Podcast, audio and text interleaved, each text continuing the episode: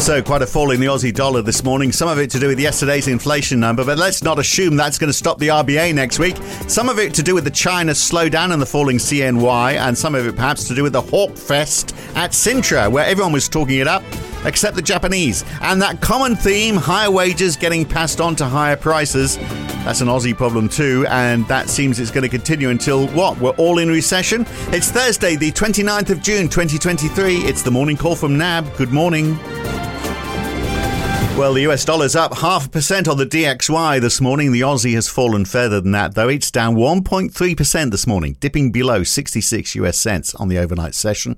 The Kiwi dollar falling even further, down 1.4%. Not quite as bad, but still a big fall for the pound. It's down 0.9%. The euro is down 0.4%.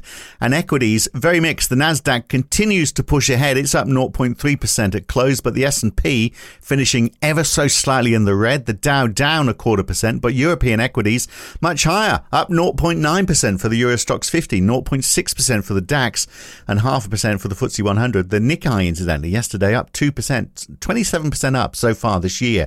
What a difference low interest rates can make. And uh, for now, and bond yields falling. 10 year treasuries down five basis points, down 10 in Canada, six in the UK, down four in Germany. Australian 10 year yields fell six basis points yesterday, down to 3.87%. You can take another few basis points on off that on futures overnight. And oil, well, you know, falling equities, rising bond prices. You might have thought that there was a, a more cautious attitude. Well, it's not showing in oil today because WTI is up 2.1%, getting back closer to $70. Brent is up 1.9%, nudging over $74 earlier. Spot gold, though, was down 0.8% at one stage uh, in its uh, session low uh, which takes it to the lowest point since mid March. Uh, but maybe the fact the dollar is up explains some of that. But let's start with this fall in the Aussie dollar because it is quite a marked fall. Uh, does the better than expected CPI read yesterday have a bit to do with that? Here's NAB's Tapas Strickland. I mean, is that the case? Uh, lower inflation means lower uh, end rates, perhaps, and a little less interest in Aussie bonds, so the Aussie dollar is a little less popular. Is it as straightforward as that? Is that what's happening? Uh, good morning, Phil. Yes, it was a pretty volatile night overnight, and really for the Aussie, it's a, been driven by two things. So the first one is the softer than expected monthly CPI indicator that we did get yesterday. And the other one has been some weakness that's going on in China. That's been a theme uh, in markets over the past couple of weeks we've been talking about. And the key thing there was that PBOC skipped a day of setting a stronger CNY reference rate. And uh, the prior day, they had set a stronger reference rate. So not really protesting the depreciation in the CNY we had seen so far. And then on top of that, in terms of China, you had two other news pieces that added to that weaker tone. You had a fairly weak industrial profits number, and you also had a headline that the US was contemplating more chip restrictions in terms of exports to China. So, on the other one, the other influence, Australia's inflation, I mean, the headline number was down 5.6% in May. This is the lowest read since April last year. Great, you'd say, but you take out the volatile items, including travel, it's gone from 6.5%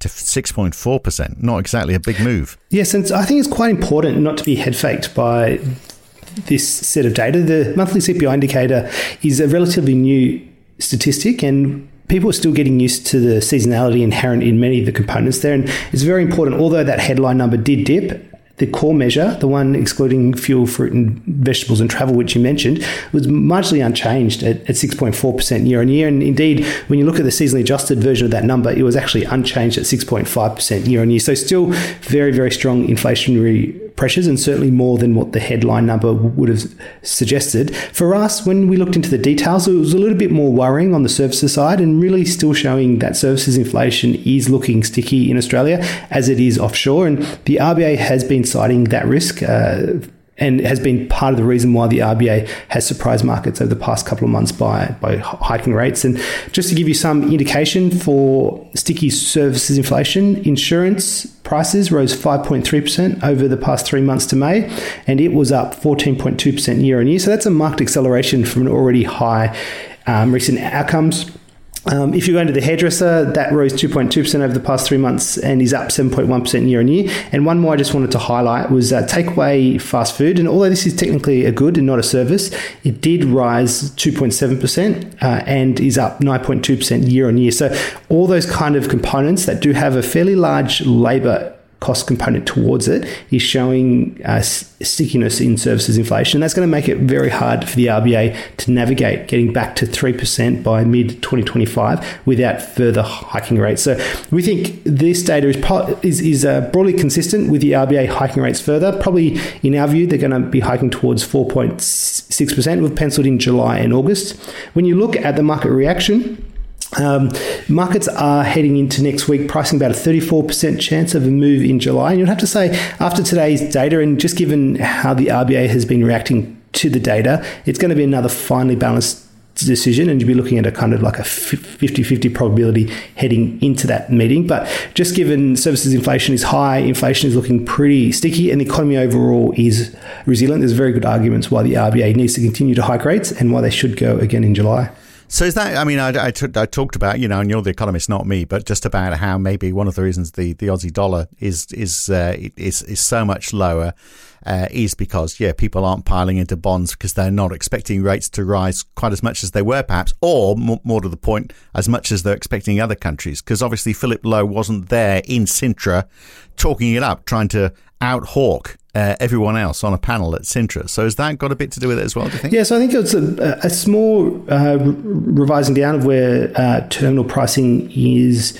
in Australia. I think it was by about um, four or five basis points. So that was partly behind the move in bonds they did see. But given now people are more concerned that the RBA will have to hike rates further, especially given sticky services inflation, there's mm. greater talk about rising recession risk. And there's been a few headlines overnight uh, amongst a few asset managers saying they're starting to look at Aussie bonds again, uh, particularly at the longer end, as a buying opportunity there. Because uh, if Australia does unfortunately go into a recession, then obviously there will be a situation where the RBA is going to be cutting rates, and then obviously the value of those bonds do, do rise in that scenario. But this stickiness of, of services inflation, I mean, that is not a, an Australian only phenomenon, obviously. I mean, uh, it was talked about at Sintra quite a bit. So Gita Gopinath from the IMF spoke about it, about the upside risk that inflation in, in all strong economies, you know, the costs are being passed on.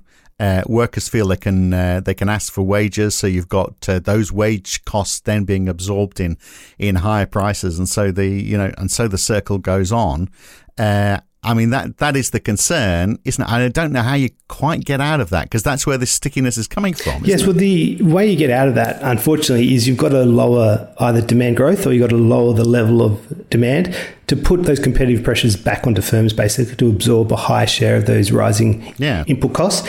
And so just hence, noting, hence, hence the recession fears that we're seeing. Yes, yeah, definitely. Although saying that, the data has been incredibly resilient to, to to date. Yes, um, saying that, there was a really good paper by the BIS uh, last Friday, and also Lagarde's speech. Uh, the day before yesterday, all talking about if wages are to rise, and it looks like workers are being able to lift up their wages and hopefully can recover some of the lost in real wages that they have seen over the past couple of years. Back of the envelope calculation suggests uh, for inflation to go back to target, profits on average would need to decline by about 2.5% per year in 2023 and 2024. Um, if you don't see that decline in real, real profits, then it's going to take longer for inflation to get back to target. Right, and yet you've got Governor Ueda, the odd man out, sitting at that panel at Sintra, uh, saying that he believed, you know, he was quite happy with inflation where it was. He believed that, you know, the real rate was sitting uh, below their 2% target. I'm not sure many people uh, agree with him. But meanwhile, I mean, what have they got? They've got high growth at 2.7%. Uh, they've got Japanese shares, a, a, massive rise in shares in Japan so far this year. So, uh, I mean, if they do start moving to, to uh, monetary tightening, I mean, is this a, a deck of cards that's, that's waiting to fall? I, th- I, think so. And I thought it was really fascinating. Sara Eisen, who was the panel moderator there, posed a question to Ueda about whether he was worried he would repeat the errors of his fellow panel guests when they were calling inflation as being transitory back in 2021. Um, and he seemed a bit stumped for that answer. So uh, maybe they haven't given as much thought, or maybe he's just um, holding his cards pretty close to to his chest in terms of um, any changes in policy. But with uh, inflation, with core inflation above target, uh, looking like it's broadly repeating what's going on globally, just with a longer lag, it does suggest it's just a matter of time uh, before the Bank of Japan is forced to change its y- YCC and start yeah. the rate hike cycle as well. So that panel, uh, so Bailey, Powell, Lagarde, and Ueda, everyone really did uh, stick to stick to the script, didn't they? So Powell, uh, sort of saying, well, you know, the, the, the future pauses may not happen. Uh, you know, the idea of skips maybe they will have to do consecutive meetings. Uh, you know, at least he said that's not off the table anyway. Yes, and that did get a little bit of a market reaction. You did see the two-year yield spike up about four basis points, but then it moved back. And all the comments by the major three central banks at a hiking rate, so the Bank of, uh, so the um, Bank of England, the ECB and the Fed was broadly in line with what they had been saying prior to that meeting. So when you look at market pricing for uh, the Fed for the July meeting, uh, pricing is about 79%. And just prior to the meeting, I think pricing was um, was 74%. So only just incrementally moved up. And there's still about 29.8 basis points of hikes cumulatively priced for the rest of this year. Whereas uh, yesterday it was at 28 basis points. So not a huge market reaction to those kind of words, but just does reinforce that central bank heads are still relatively hawkish, uh, still seeing that kind of yeah. sticky inflation, and still very perplexed about how tight the labour market is. Uh, well, because everyone keeps on pushing prices up and uh, passing the cost on, because there's obviously money still out there in the economy, isn't there? So Christine Lagarde pretty much confirmed, didn't she, a hike for July? I mean, that comes as no surprise, the ninth one in a row, until they see tangible evidence that prices are easing, basically, she said, or stabilizing. But if, if the economy slows down further in Europe, I mean, will they stick with it, even if inflation is taking a long time to come down? I mean, how do they manage the lag? In fact, this is a question for every central bank, isn't it? How do you manage the lag between growth slowing or, or uh, heading into recession and waiting for inflation? I mean, do you still uh, lift rates when the economy is slowing down so much? I mean, we saw a sign of falling confidence. I mean, it's it's an early sign, but I mean, consumer confidence in Europe was starting to climb back. Now it's started to climb back down again. Uh, so, I mean, just just how far do you push it? It's a very good question and very hard question to answer. Uh, in prior cycles, you probably wouldn't have wanted to wait until the unemployment rate had started rising because once it starts rising, it generally continues to trend higher. But in this yep. situation, just given the uncertainty, given how high inflation is and how sticky it's looking, it could be that central banks have to continue to hike until they start to see labour markets starting to lo- loosen up. As soon as you see that loosening up, then you want to go on pause and then with the possibility of having to ease thereafter as the economy deteriorates more meaningfully. But it could be quite possible, and we have seen it over the past year. You get slower headline growth figures or even negative growth figures, but the labour markets just remain incredibly tight. Well, Andrew Bailey, uh, you know, acknowledged the markets have got uh, hikes priced in that may not happen. We'll see. Uh, was uh, was his line? That was the that, I took that as meaning I really don't know. Uh, but I guess nobody does, do they? Really? So tell me also, just going back to Australia. So uh, the, the, the the rise in the Australian budget surplus what does that mean? Because in theory, if that money is now sitting with the government rather than being spent out there in the economy, then that is in effect a, a withdrawal from the from the money supply. So that could have uh, I mean, that that's like a, a, fiscal tightening effect, isn't it?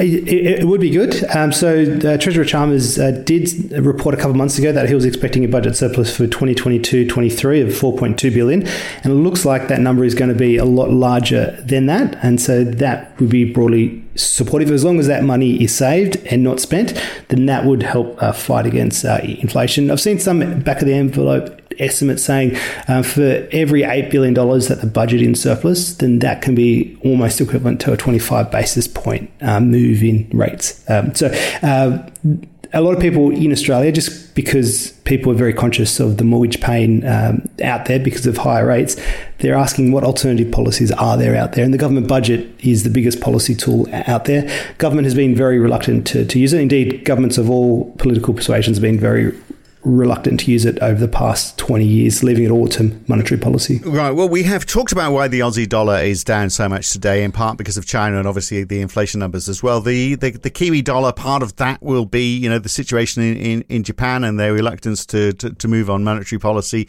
Uh, but also, interestingly, Taylor Swift apparently has got a bit to do with this because there's money flowing out of New Zealand to go across to, to Australia to pay for Taylor Swift tickets. Uh, I think also, you know, there's talk about Swiftflation. Uh, and you, wouldn't it be uh, uh, amazing if we get to the end of all of this and we actually find the cost of paying for Taylor Swift tickets around the world has caused all of this inflation? And when her tour is over, it, prices will go back down again. Inflation will disappear. Having a teenage daughter, I, be- I believe that theory, even though it seems rather far far fetched. Now, look, uh, today, Aussie retail sales. Uh, the RBA will like to see that we've been spending less, presumably, particularly on Taylor Swift concerts.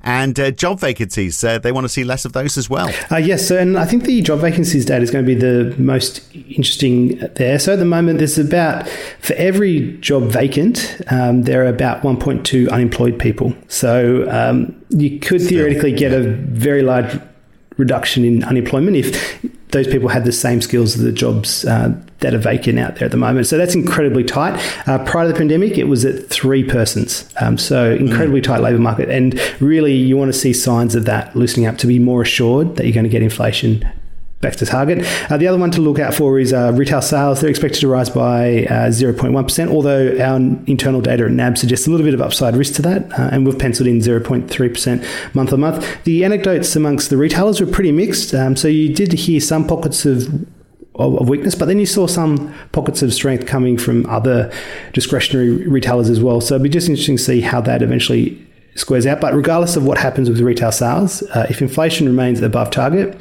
if it's looking like it's going to be sticky, then the RBA is going to be forced to continue to hike rates until uh, mm. they see some further signs that inflation is going to start uh, coming back towards target there. Right. German inflation today, also Spain and Belgium. We had Italy's inflation rate yesterday, which fell a little more than expected, and by little we mean very little indeed. Uh, so we'll see. Obviously, that's all important for the ECB, although it sounds as though they are intent on uh, a hike next time, come what may. And also, Riksbank will they raise rates today?